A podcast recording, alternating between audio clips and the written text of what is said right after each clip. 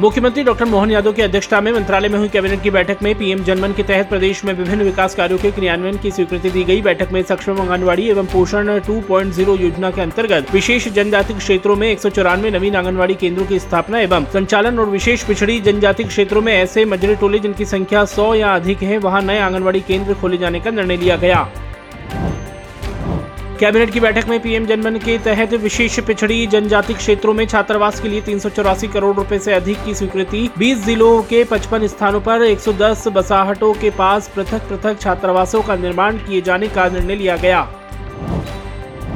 Cabinet की बैठक में बेगा, सहरिया एवं भारिया जनजातियों की वसाहट में सड़क संपर्क एवं आवास निर्माण का सैद्धांतिक अनुमोदन एवं विशेष पिछड़ी जनजातियों की मात्र सौ तक की जनसंख्या वाले गाँवों को भी पक्की सड़क से जोड़े जाने का निर्णय लिया गया।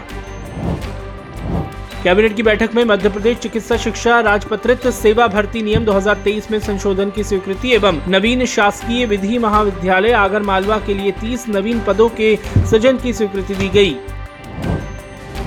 मुख्यमंत्री डॉक्टर मोहन यादव ने इंदौर के राजवाड़ा पर आयोजित कार्यक्रम में 350 करोड़ की लागत से निर्मित होने वाले एलिवेटेड कॉरिडोर का भूमि पूजन कर क्षेत्रवासियों को सौगात दी।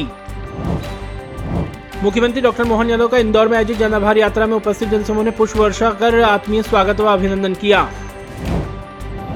मुख्यमंत्री डॉक्टर मोहन यादव ने आज इंदौर के राजवाड़ा पर लोकमाता देवी अहिल्याबाई जी की प्रतिमा पर माल्यार्पण कर उन्हें नमन किया। मुख्यमंत्री डॉक्टर मोहन यादव ने बीआरटीएस कॉरिडोर भोपाल को हटाने के संबंध में वरिष्ठ अधिकारियों के साथ बैठक की और ज़रूरी दिशा निर्देश दिए। मुख्यमंत्री डॉक्टर मोहन यादव ने आज इंदौर के प्रसिद्ध श्री बड़ा गणेश मंदिर पहुंचकर भगवान श्री गणेश जी के दर्शन पूजन कर प्रदेशवासियों की सुख समृद्धि एवं कल्याण की कामना की।